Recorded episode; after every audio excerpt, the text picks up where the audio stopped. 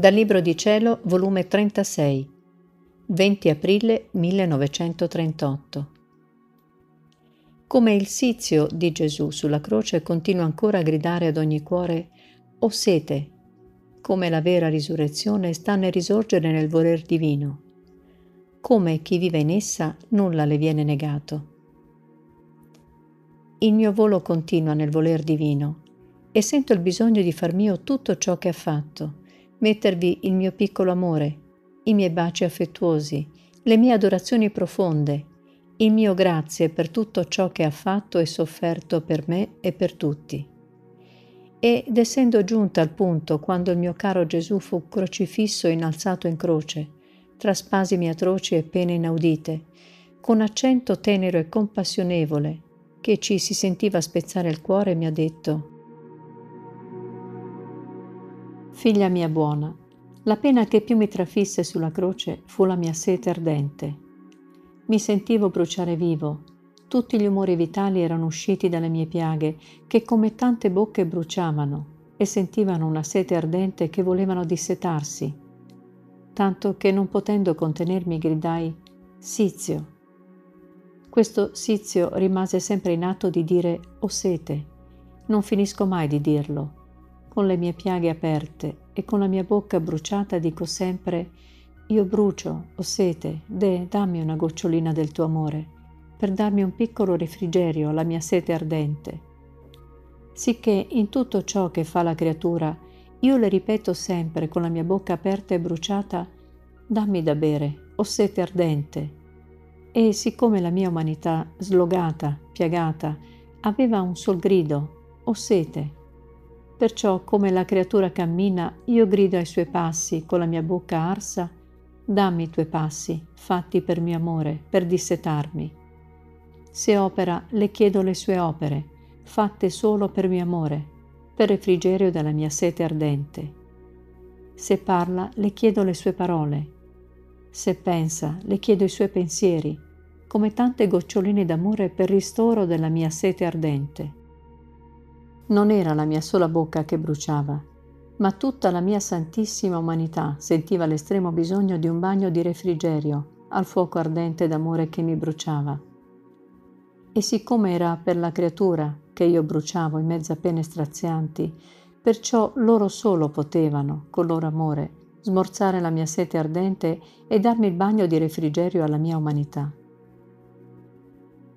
Ora questo grido, Sizio, lo lasciai nella mia volontà e prendevo l'impegno di farlo sentire in ogni istante alle orecchie delle creature, per muoverle a compassione della mia sete ardente, per dare a loro il mio bisogno d'amore e ricevere il loro bagno d'amore, ancorché fossero piccole goccioline, per ristoro della sete che mi divora.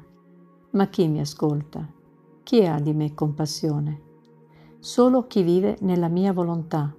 Tutti gli altri fanno i sordi e forse accrescono con le loro ingratitudini la mia sete, che mi rende irrequieto, senza speranza di ristoro.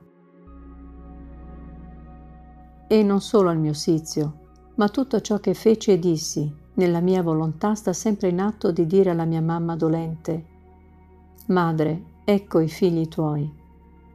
E la metto al loro fianco per aiuto, per guida, per farla amare da figli, ed essa in ogni istante si sente mettere dal figlio suo al fianco dei suoi figli. E oh come li ama da mamma, e dà a loro la sua maternità per farmi amare come lei mi ama. Non solo, ma col dare la sua maternità mette il perfetto amore tra le creature, affinché si amino tra loro con amore materno, che amore di sacrificio, di disinteresse costante. Ma chi riceve tutto questo bene? Chi vive nel nostro fiat sente la maternità della regina. Lei si può dire mette in bocca ai suoi figli il suo cuore materno, affinché succhino e ricevano la maternità del suo amore, le sue dolcezze e tutte le sue doti, di cui è arricchito il suo materno cuore. Figlia mia, chi vuol trovarci chi vuole ricevere tutti i nostri beni e la stessa Madre mia deve entrare nella nostra volontà e deve rimanervi dentro. Essa non solo ci è vita, ma forma intorno a noi, con la sua immensità, la nostra abitazione, in cui mantiene tutti i nostri atti, parole e tutto ciò che siamo sempre in atto. Le cose nostre non escono dalla nostra volontà. Chi le vuole si deve contentare di far vita insieme con essa. E allora tutto è suo, nulla le viene negato. E se vogliamo darle e non vive nel nostro volere, non le apprezzerà, non le amerà, non si sentirà il diritto di farle sue. E quando le cose non si fanno proprie, l'amore non sorge e muore. Dopo ciò continuavo il mio giro in tutto ciò che fece nostro Signore sulla terra e mi son fermata nell'atto della risurrezione. Che trionfo, che gloria! Il cielo si riversò sulla terra per essere spettatore di una gloria così grande. E il mio amato Gesù ha ripreso il suo dire. Figlia mia, nella mia risurrezione veniva costituito il diritto di risorgere in me a novella vita per tutte le creature. Era la conferma, il suggello di tutta la mia vita, delle mie opere, delle mie parole, e che se venni in terra fu per darmi a tutti e a ciascuno come a vita che a loro apparteneva. La mia risurrezione era il trionfo di tutti e la nuova conquista che tutti facevano di colui che era morto per tutti, per dar loro vita e farli risorgere con la mia stessa risurrezione. Ma vuoi sapere dove consiste la vera risurrezione della creatura? Ma non nella fine dei giorni, ma mentre vive ancora sulla terra. Chi vive nella mia volontà. Essa risorge alla luce e può dire la mia notte è finita. Risorge nell'amore del suo creatore in modo che non esiste per lei più il freddo, le nevi, ma sente il sorriso della primavera celeste. Risorge alla santità, la quale mette a precipitosa fuga le debolezze, le miserie, le passioni. Risorge a tutto ciò che è cielo e se guarda la terra, il cielo, il sole, la guarda per trovare le opere del suo creatore, per avere occasione di narrargli la sua gloria e la sua lunga storia d'amore. Perciò chi vive nel mio volere può dire come disse l'angelo alle pie donne quando andarono al sepolcro. È risorto, non è più qui. Chi vive nel mio volere può dire lo stesso. La mia volontà non è più con me, è risorta nel fiat. E se le circostanze della vita, le occasioni, le pene circondano la creatura come cercando la sua volontà, può rispondere la mia volontà è risorta non l'ho più in mio potere.